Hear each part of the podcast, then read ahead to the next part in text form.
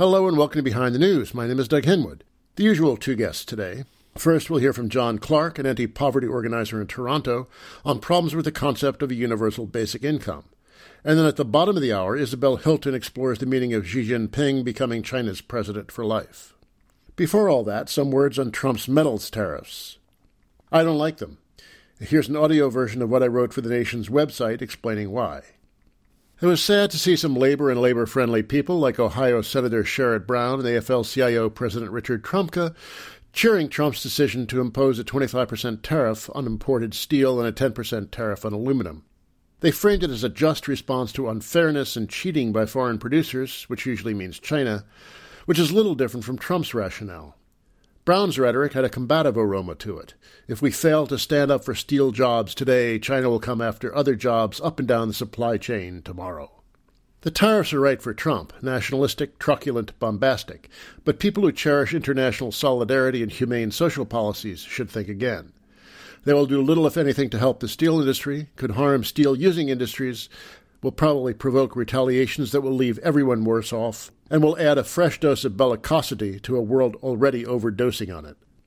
The European Union has announced intentions to raise duties on red state products like peanut butter, Harleys, and bourbon. Announcing the measures, European Commission President Jean Claude Juncker said, We can also do stupid. We also have to be this stupid. China is also threatening retaliation. Soybean farmers in the Midwest fear they may be targets. Whenever tariffs are in the news, mainstream commentators inevitably draw analogies to the Smoot-Hawley tariff, the 1930 bill that is almost universally credited for helping make the Great Depression great by provoking a global trade war.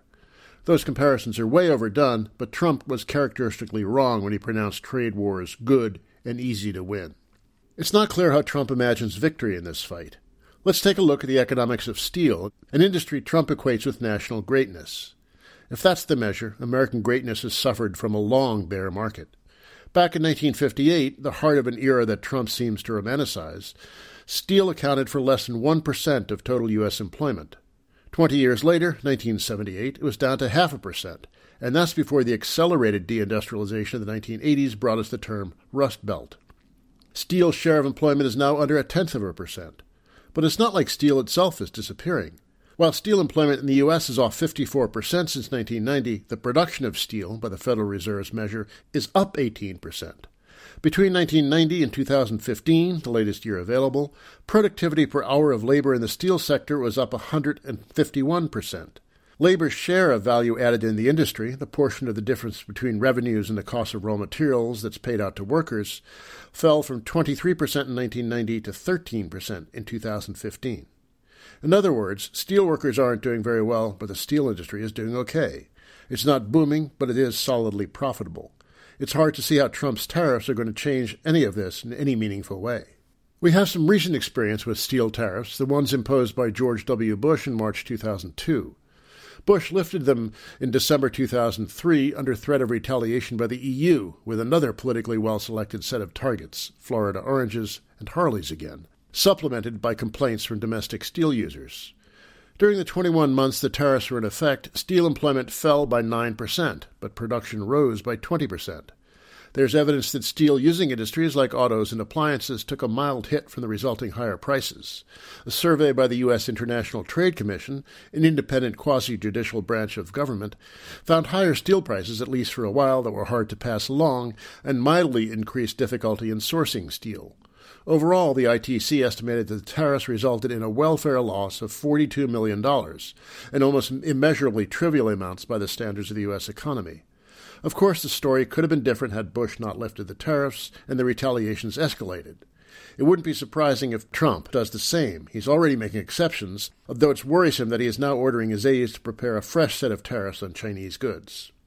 So the tariffs are likely to have little economic effect, though they do add to the political ugliness that's the Trump regime's stock in trade. But they demonstrate something curious about Trump's political vision. Unlike earlier American presidents, Trump is not an apostle of a better world to come. There's none of Clinton's bridge to the 21st century or his annoying appropriation of Fleetwood Mac's Don't Stop Thinking About Tomorrow. While a lot of that was campaign con artistry, there's still something to be said for the outlook in general. Trump is more interested in building a bridge to 1958, when steel and coal were regarded as some kind of royalty. It would make more sense instead to develop an industrial future, one manufacturing the infrastructure of a clean energy and transportation system in the abandoned parts of the Midwest and South, regions suffering from poverty, isolation, addiction, and early death. But that would take major amounts of public investment and planning, things that Trump and his cronies are profoundly opposed to. That's what we should be pushing for, not cheering on snake oil like metals tariffs. And that's the end of my nation polemic. Okay, now for a skeptical look at the Universal Basic Income, or UBI. The underlying concept of the UBI is simple. The government pays everyone a certain amount a year without conditions. You don't have to be poor or disabled or old or young. You just get the check regardless.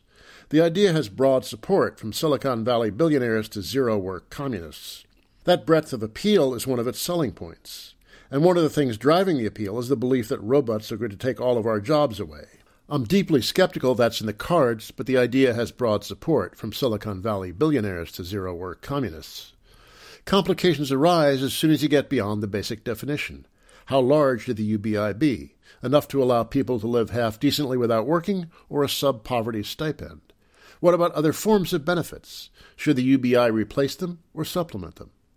The Organization for Economic Cooperation and Development, the OECD, a Paris based official think tank sponsored mostly by the world's richest countries, ran some numbers last year looking at over 20 countries, and what they came up with is troubling to supporters of the UBI.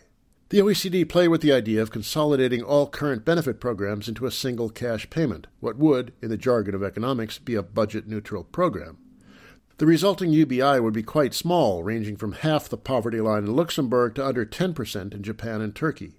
It would be about 20% of the poverty line in the US, currently about 12,500 for an individual and 20,000 for a family of 3.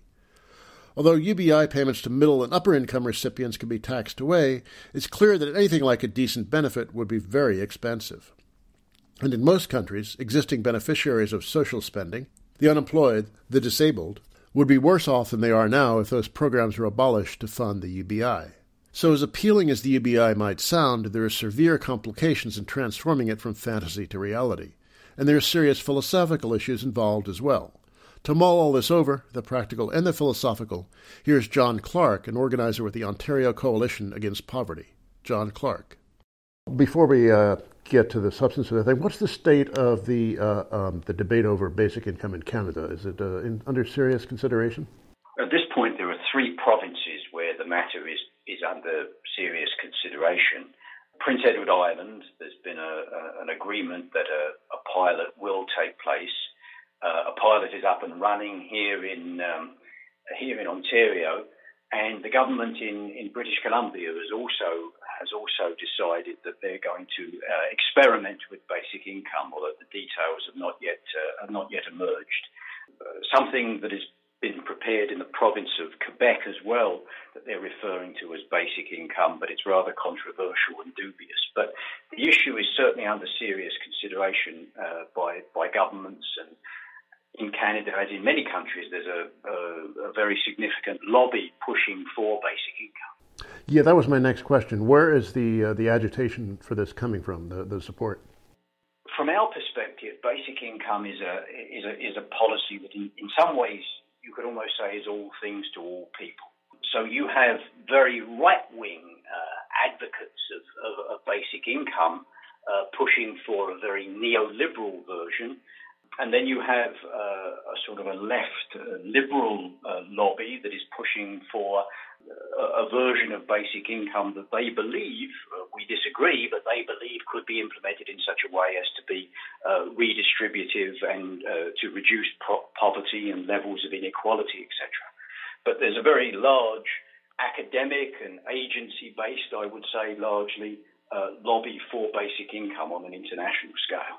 Yeah, well, that's one of the interesting things about the, the idea is the uh, the diverse quality of its support. You have Silicon Valley types supporting it, and also some people on the far left, uh, you know, both of whom seem to embrace an idea that employment is traditionally conceived as disappearing, and this is a way to uh, keep people alive. And uh, the support across the political spectrum is said to be a selling point. Um, you, however, are not a fan. Uh, what, what is your critique of it? Perhaps let's look at the, at the Ontario model that's now being experimented with. Because it, it, it's kind of a checklist of how a system that is called basic income could be used to advance um, what we might call the neoliberal agenda. So, what is being provided is an income that is higher than people receive presently on social assistance in Ontario, but it's still a sub poverty income. So, it's not going to be an income that would enable people to withdraw from the labour market if they chose to or uh, survive the, the robot future. It's a, it's a low payment. It's going to be provided primarily to people who are waged but, uh, but, but still living on, on very low income. So it's designed primarily as a, a wage top up, which is another way of saying a subsidy to low paying employers. That sounds somewhat like our earned income tax credit. Yes, but course, if this were introduced on a on a, on a, a, jurisdictional scale, we're talking about an enormous intensification of, of the process of topping up uh, people's wages out of the out of the tax revenues. The other element of, of the right wing basic income that somebody like, for example, the, the political scientist Charles Murray puts forward is the notion that basic income must uh, not augment existing systems of social provision, uh, but but replace them.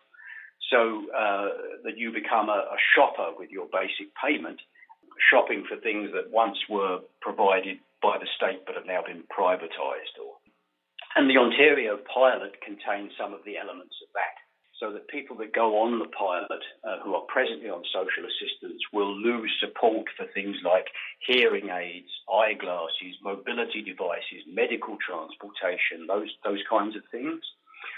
So already with this relatively generous small scale showpiece operation, uh, they're beginning to move in, in, in that very in that very direction using basic income to eliminate and privatise uh, existing systems of social provision.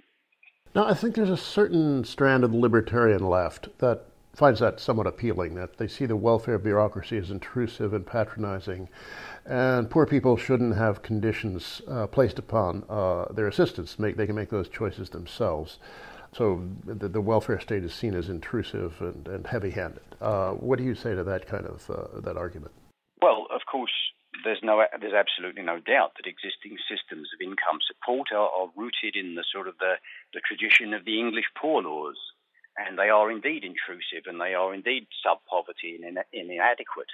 And uh, we we as an organisation challenge that on an ongoing basis and demand an end to bureaucratic intrusion and, and we fight for adequate income uh, but we don't think that basic income, as it is likely to emerge in this present political neoliberal context, is going to be what the left libertarians want it to be.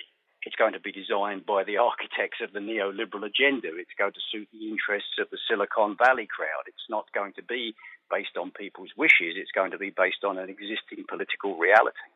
So it would be a step backward from the status quo. Yes, precisely.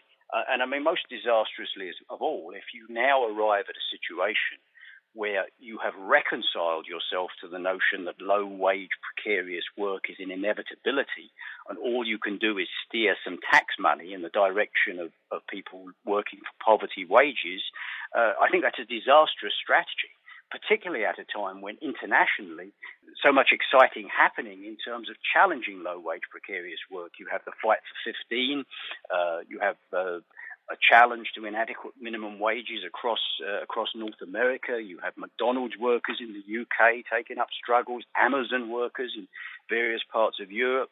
The alleged inevitability of low wage precarious work is being resisted, and uh, rather than provide a cash payment out of the general tax revenues. Uh, the issue is to fight for decent wages. Now, what about the issue of the robots taking over? I'm skeptical of that myself, but that's a very popular line on both left and right. Uh, do you think the robots are going to replace workers? The robot future has been has a, has a very long history of being imminent we've been told for a very long time that, that everything's going to be replaced by, by robots. And, and in practice, uh, the situation is much more nuanced than, than the, the sort of the doom and gloom robots take over tomorrow scenario. But I'm not denying that there are real issues of technological displacement. And, and those things have to be challenged. Um, right now in Germany, trade unions have taken up a struggle and won real ground on a fight for a 28 hour work week that's a really realistic way of, of actually challenging issues of uh, of technological displacement and, uh, and, and job loss and and and, and, and fighting with it in a meaningful way. To believe that uh, you know Elon Musk and the Silicon Valley billionaires are going to set aside a portion of their profits to uh, to provide a living income to people that they technologically displaced is just not the way it works under capitalism. It just isn't going to happen that way. Supporting basic income seems in part like a way of withdrawing from the struggle over defining the nature of work and, and working conditions. It's just like we give up, you you handle it. I absolutely agree. For all its radical uh, pretensions, basic income tries to make its peace with the realities of the neoliberal agenda and, and hopes that there's a kind of a social policy end run around those harsh realities. And I think at root it reflects a kind of a, a demoralized disorientation on the part of a section of the left. Um, but there is no social policy end run if technological displacement is a threat, we have to organize against it. We have to challenge it. And we have to fight for a society in which the increase in the productivity of human labor is a benefit for all of us and not something to be feared. And Musk and his colleagues in Silicon Valley would not want to see a basic income that was really anywhere near the level of the lowest wage. We don't want to discourage the work effort, right? Absolutely, absolutely. This is the delusional aspect of the of the you know the universal basic income myth. I saw a little cartoon the other day that was circulating on the internet where you had two little stick people, two little stick people, and the first one was saying, uh, "Damn, a robot took my job." Uh, now I, am going to have to look for another source of income. And then the second stick person was saying, Yay, a robot took my job. I have basic income. Now I can do something meaningful with my life that just doesn't correspond to reality. This system can't operate without economic coercion. And, uh, you know, uh, Elon Musk's basic income, whether it happens here or in Mars, remains a, remains a fantasy. I'm speaking with John Clarke of the Ontario Campaign Against Poverty.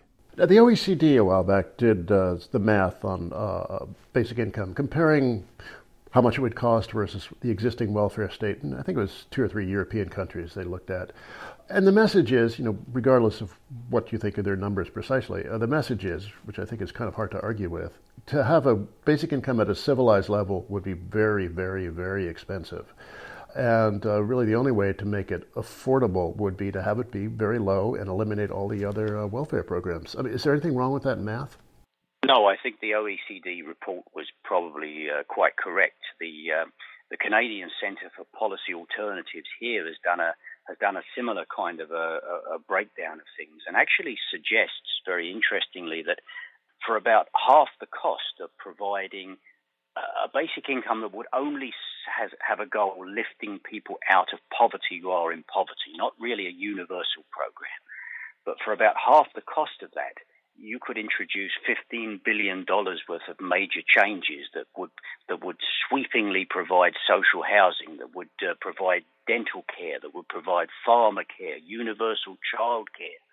So yes, a, a, truly adequate basic income would be enormously expensive. The OECD has said it. The Canadian study I, I, I mentioned, uh, the Scottish government has done a similar study. Uh, those they all confirm that perspective. Well, let's talk a bit about some philosophical issues. First, the idea of work itself. There's a lot of uh, a lot of support for the universal basic income on the left comes from people who really think work is a terrible thing and humans should be liberated from work as much as possible. I don't really understand who would perform this, the labor that would keep society going, but you know, there, there's an argument in this anti-work crowd. Do, do, you think there is something valuable in work in itself that uh, we should uh, try to develop and encourage or should we just take this anti-work attitude uh, that is, is popular with you know, Kathi Weeks and, and folks like that? As a society, we certainly need a, a labour process. We certainly need to be productive. We live presently under an exploitive system in which the uh, in which uh, in which a small class of people profit from the labour of other people, and I'm certainly not reconciled to uh, to that position. But that's the whole point about this notion of ending the tyranny of the of the, of the labour market, as, as one progressive basic income advocate has put it. it it's a kind of a, a delusional post-capitalist capitalism in which uh, people can decide whether or not they want to enter the labour market, and if they do, they do so on their own terms. And that's not the basis for this system. You know, when they first created capitalism, they created it by driving the peasants off the land. Because if the peasants had their own plot of land, they wouldn't need to work for capitalists. Well, the basic income is like imagining you could give the land back to the peasants and still have capitalism, and you, you, you really can't. Uh, I, am not looking out for the welfare of the capitalist system. I'm just saying there isn't a there isn't a uh, a social policy way to make it nice. And uh, another philosophical angle. You can trace a lot of the uh, the thinking behind the basic income to Milton Friedman's negative income tax proposal for the 1960s. And for Friedman, it was a way of providing money without a government welfare structure, uh, and also preserving the market system, the freedom of choice and such it sounds like you know some of the, the benefits you're describing try to take away the market, to decommodify the, the basics of life. So it seems like a universal basic income, in a sense, is accepting the logic of the market as our instrument of distribution. And uh, it gives up any challenge uh, to the notion of, of market dominance. Uh, it just seems to make everything a matter of, of, of uh, how we spend our money rather than um, uh, trying to think of a post monetary way of organizing a society. Yeah, I, I think you've I think you've absolutely hit the nail on the head with that observation. I think that's completely correct, and, and that's why I think that, that as a radical proposal, basic income, intentionally or not, is, is a fraud because it does reconcile itself to uh, to the marketplace. Indeed, it, it, it, it looks to massively extend that commodification process by turning everybody into a, a shopper with their basic income in the uh, in, the neoliberal marketplace, and, and that's not the direction we want to go in. We want to go in the exact opposite direction. Oh, yeah, so talk some more about the direction you think would be preferable short of a total social revolution, I mean, what, what would be a, a, a good way to reduce poverty and compress uh, inequality? Measured up against the kind of notion that it is going to be possible to get the state to provide us with an unlimited strike fund in the form of a basic income uh, so that you can work or not work, you can do what you want with your life. If you believe that's possible, I, I can't possibly provide a, a vision or a dream that measures up to the beauty of that vision, except that it's just not going to happen. We are, after 40 years of neoliberalism, fighting a largely defensive struggle. And uh, if we're going to go on the offensive, we've got to fight for things that really count for something and, and, that are attainable. We've got to fight for reduced hours of work at no loss of pay. We've got to fight for free and accessible and expanded public services the existing income support systems do have to be rid of their moral policing and bureaucratic intrusion, and, and we have to fight for income adequacy. Uh, we have to struggle for these things, and I'll, I'll be the first to say that I think that the society we live in, where a handful of billionaires have more wealth than everybody else, is not a society that can be rooted in social justice. We are going to have to fight for an egalitarian and very different society. People who, on the left who advocate the basic income, do you think they've just uh, kind of given up? Um, they've lost uh, the ambition for that, that kind of transformative consciousness you talked about? I think that's very much the problem. I think we've had 40 years or more of neoliberal attack. Our unions are weaker than they used to be. Our social movements don't have a great critical mass. Many political parties that once advanced uh, at least partially progressive perspectives have, have accepted the austerity consensus, we've suffered some real defeats. And I think what emerges is this sort of hope that there's just a way to make it all right. There's this, there's this, basic income solution that will put things back in place, and uh, it, it, it's it's beautiful on paper, but it's not. It doesn't correspond to reality. So yes, I think basic income is really, in the end, as it to the extent that it's embraced by the left, is it, it, it does reflect that kind of a, a demoralised and disorientated view of things. That was John Clarke, an organizer with the Ontario Coalition Against Poverty, based in Toronto. You're listening to Behind the News on Jacobin Radio. My name is Doug Henwood, back after a musical break.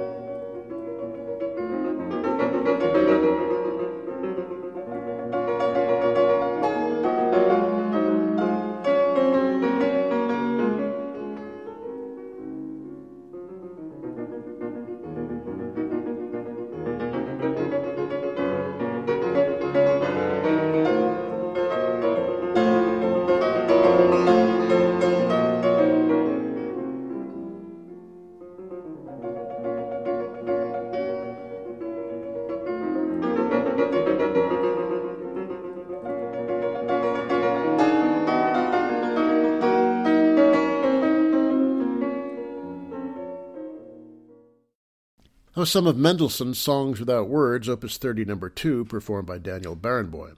A chestnut, yes, but a lovely one. And now China. In early March, the National People's Congress repealed the two term limit for the Chinese presidency. Term limits were initially imposed, as we will shortly hear, to prevent the creation of a cult of personality around the leader. But Xi Jinping, the current president, seems to lack all reticence in that sphere. He holds the country's top three offices in addition to the presidency, he's also General Secretary of the Communist Party and head of the military. He assumed the presidency in 2013 and the other two offices in 2012. And now he can hold them for as long as he draws breath. What does this all mean? And what are Xi's ambitions for China over the longer term? Here's Isabel Hilton to explain. Hilton, a journalist who did extensive academic work in Chinese studies, is editor of ChinaDialogue.net. In the interview, Hilton speaks of China's Belt and Road Initiative, this refers to a vast multi trillion dollar infrastructure scheme centering on transportation across Asia and Europe and extending into Africa to build roads, railways, ports, and power grids to promote trade and not secondarily Chinese influence. It involves something like 68 countries spreading from Rotterdam to Jakarta. Now here's Isabel Hilton. So, uh, Xi Jinping has just been declared something like president for life in China. Precisely what does this entail and what does it mean? Well, it's a slightly curious move. As you may recall, Deng Xiaoping, the great reformer, after the end of the Mao era, was trying to set in place a series of structures in the Chinese state and in the party that would guard against any one man attaining the kind of power that, that Mao Zedong had attained and the bad things that, that can therefore follow from that. So he instituted a number of measures. One was a, a move towards a more collective leadership. And uh, the other, the one that's relevant here, is the tradition that a Chinese president could serve two terms, uh, each of five years, so that after 10 years, essentially, he had to step down. Now, this has a number of knock on effects. If you know that you have to step down at the end of 10 years, you moderate your behavior. You don't want to have a whole set of enemies waiting to get you as you step out of office. So I think that the tenor and tone of the administrations that followed Deng Xiaoping was altogether calmer than they, any of them had been in the in the era of uh, Mao Zedong's predominance. And the second thing is that it solves a question that has bedeviled Chinese politics, which is the question of succession.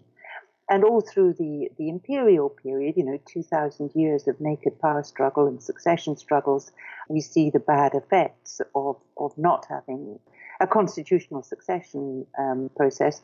And we saw it also in the first 30 years of Chairman Mao, when every person who was named as number two and therefore who could expected be expected to succeed Mao ended up either dead or in jail.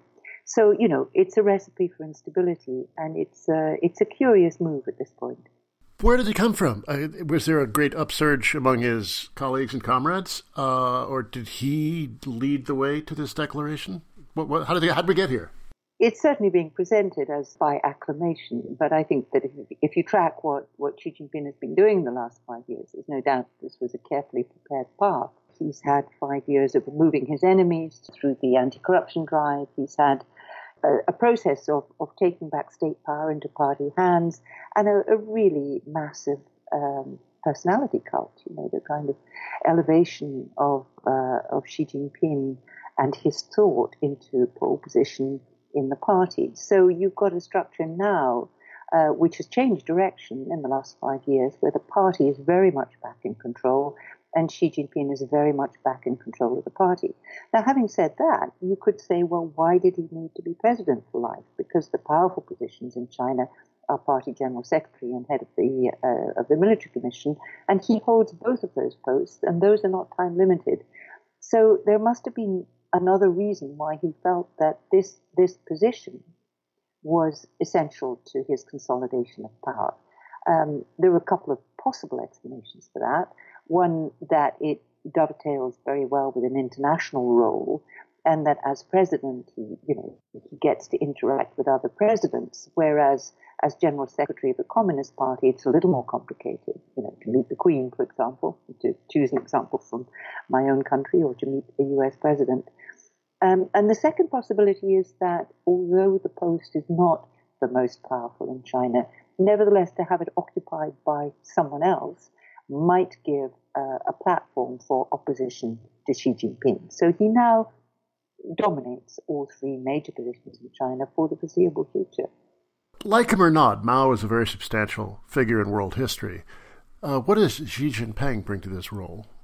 Well, he, he's shaping up to be pretty substantial too. I mean, Mao's qualities of being substantial were uh, were pretty troubled because because one of the difficulties of being, you know, of having all the power is that there is nobody to protect you or indeed your people from your greatest mistakes. And Mao's greatest mistakes accounted for the death directly of perhaps 50 million of his fellow citizens. So, you know, an, an unknown number, but estimated by, by Chinese analysts, um, died as a result of the Great Leap Forward horribly of starvation. And as I say, Chinese analysts put that between 30 and, and 50 million higher estimates, which you know, go up to 80 million, I don't think can be substantiated. But then there were the deaths in the great, in um, the Cultural Revolution and in land reform. So, you know, there were a, a great many dead Chinese as a direct result of Mao's policies. Now, I don't think Xi Jinping is going to launch that kind of violence, but the more you have a personality cult and the more you have a vertical political system which depends on the favor of the man at the top, the less likely he is to get contradictory advice because, you know, pleasing him is the way to be promoted. So the risk of, of policy error is greater.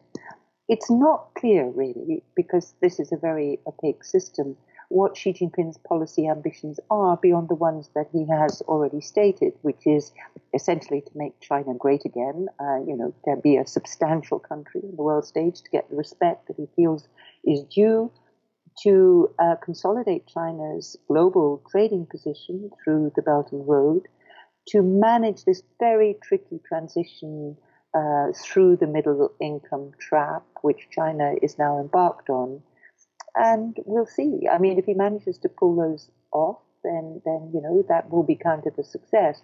He's also added in his speech, for example, to the 19th Party Congress, uh, ambitions around uh, cleaning up China's environment, making China in some ways materially a fairer society. You know, China, a lot of people have got very rich in China lately.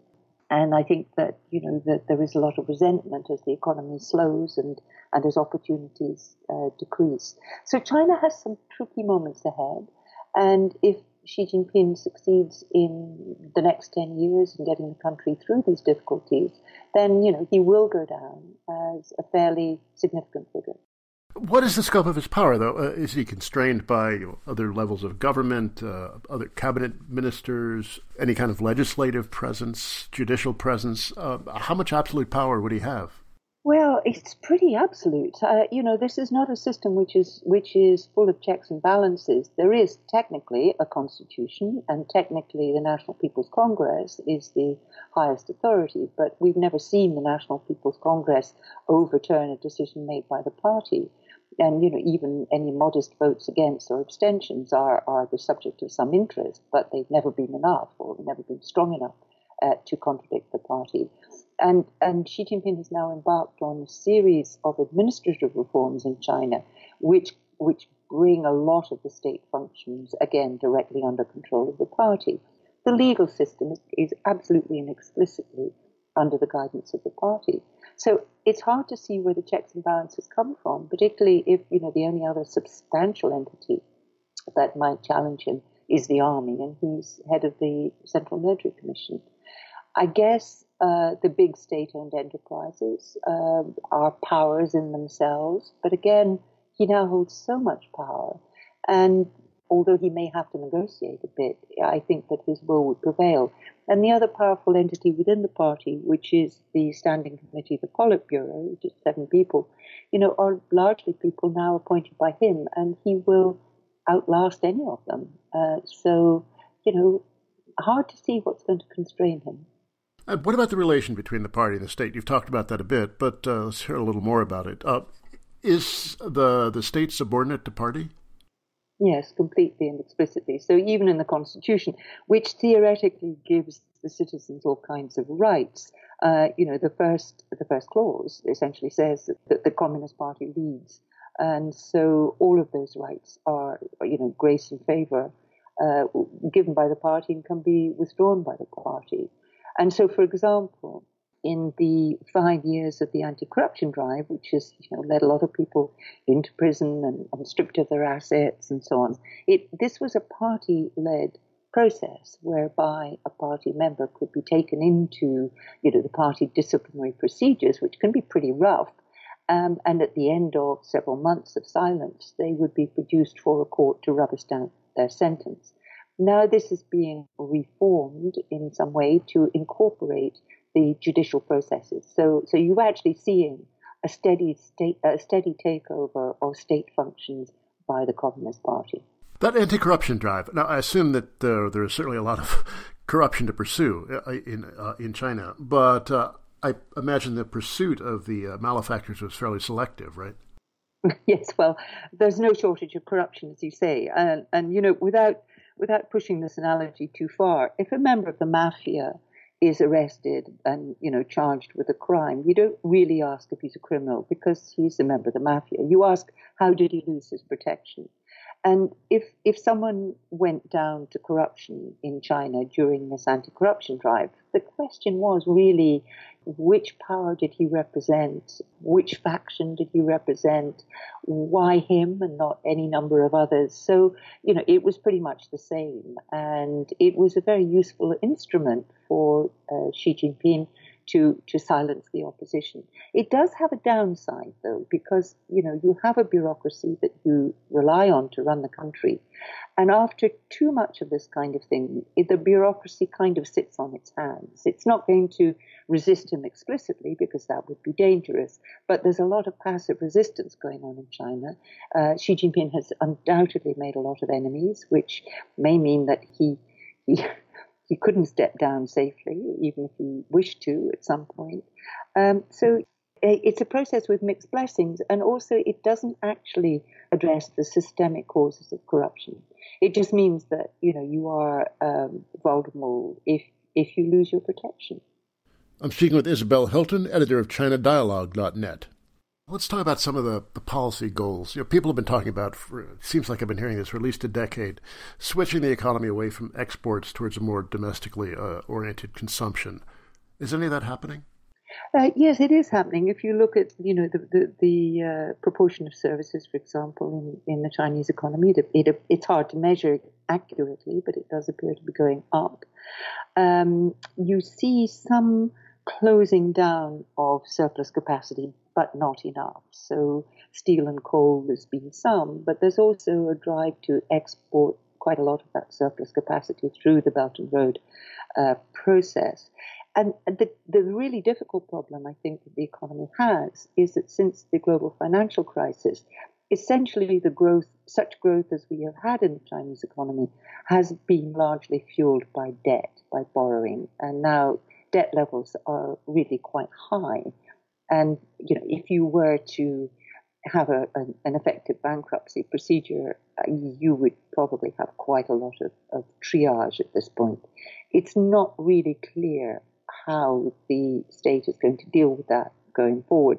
There have been some measures to clean up what they call grey banking and shadow banking sectors where financial instruments of the kind that caused so much problem in the Western financial system were devised by local authorities and by state-owned enterprises in order to go on fueling their growth.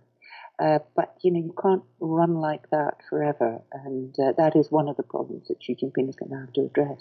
People do uh, make some calamitous pronouncements about uh, the collapse of the Chinese uh, financial system and with it the real economy. Is there any, anything to that? Do you think the Chinese can manage it?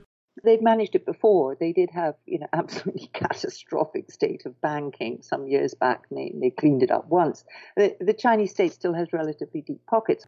They have the power to, to stop a kind of cascade collapse, which would cause tremendous, you know, drama in China because, you know, the Chinese investor or the Chinese bank account holder is very quick to get on the streets when, when the money isn't there anymore. And in fact, even, you know, uh, investors on the stock market, if you look at how they reacted to to the to the to the stock market crash um, 18 months ago, you know, they were out there demonstrating, saying, "Where's my profit?" So this is a, a pretty sensitive stuff in terms of the general population.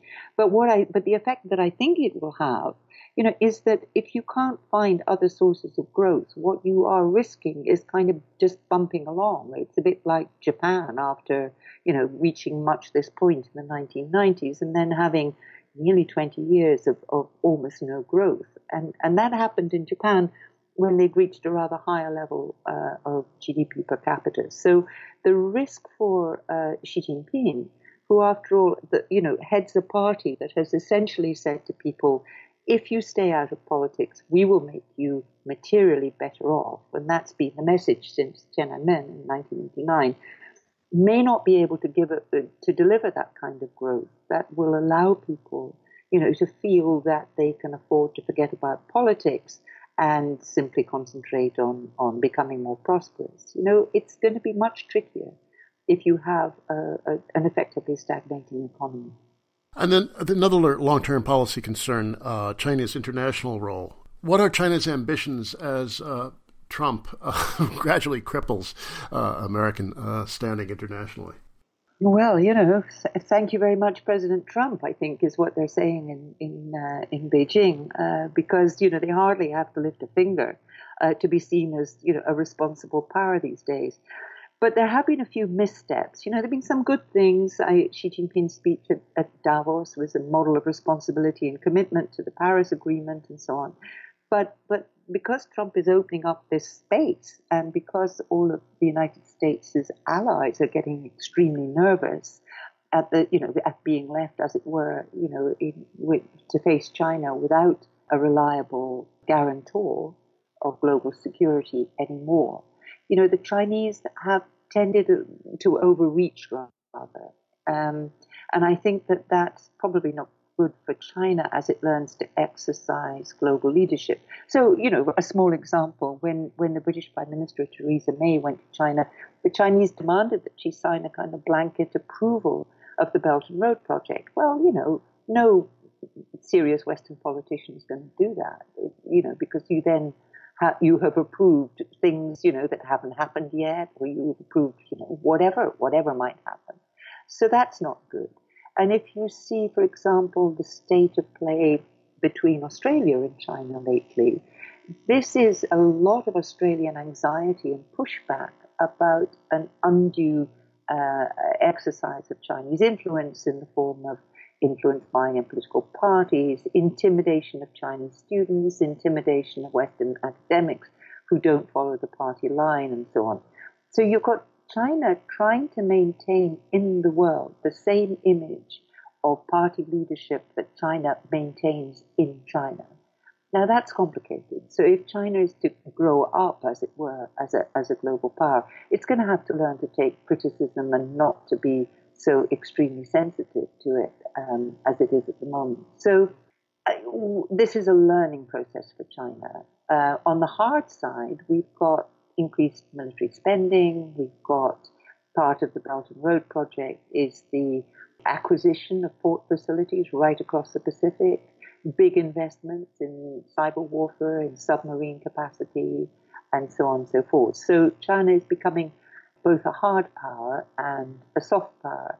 And if the Belt and Road project is to proceed, China is going to have to assume responsibility for security in places like Afghanistan, Waziristan, Baluchistan, uh, let alone, you know, Xinjiang, its own territory, and those connections through to Central Asia.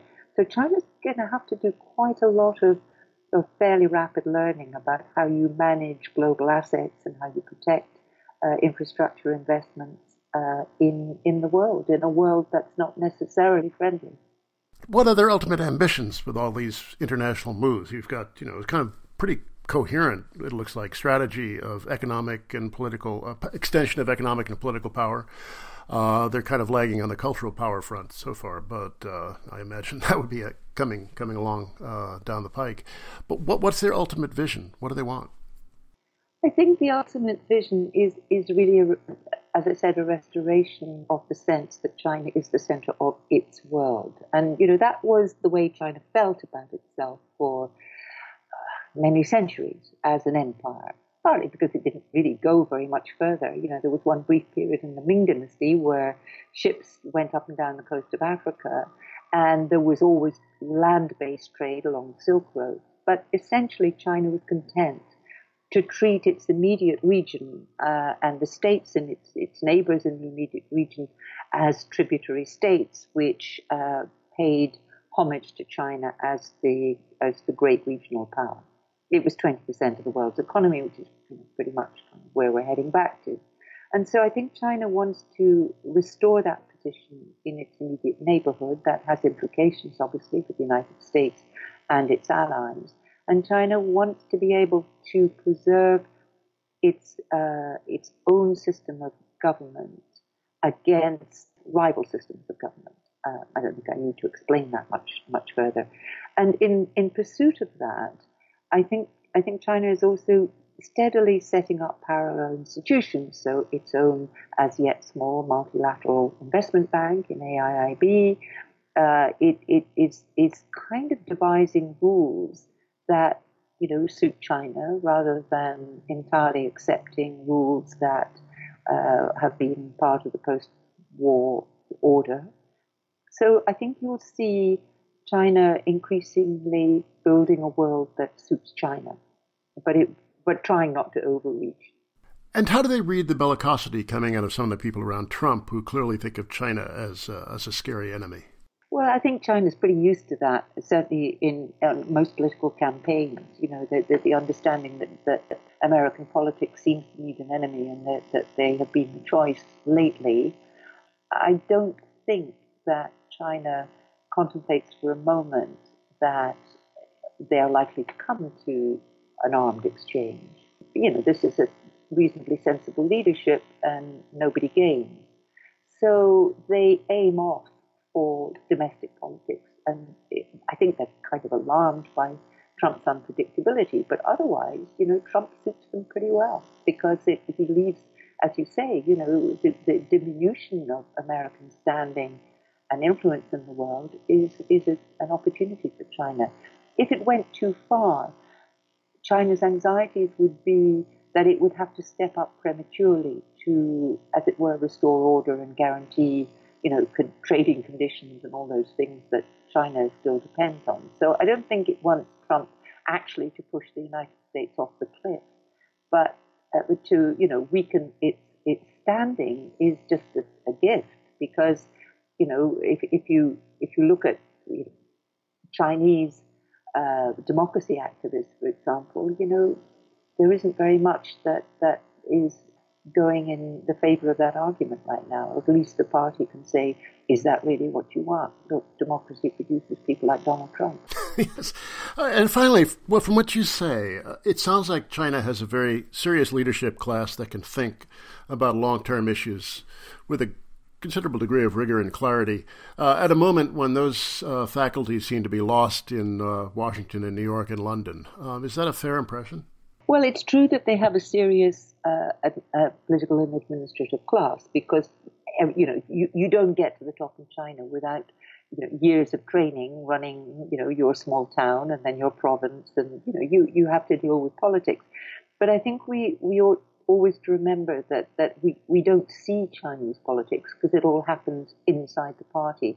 But that doesn't mean that the politics is not there and that, you know, there are not factions and there are not power struggles. So Chinese politics can look pretty serene on the outside and then suddenly erupt into the most extraordinary bloodletting. It's like a Tudor court uh, on a bad day. And, and so, you know, we can, we can overpraise the system, but certainly, yes, people have had a lot of uh, experience and training. And if you do hold all the power, yes, you can do uh, quite a lot of long term planning without having to face an election.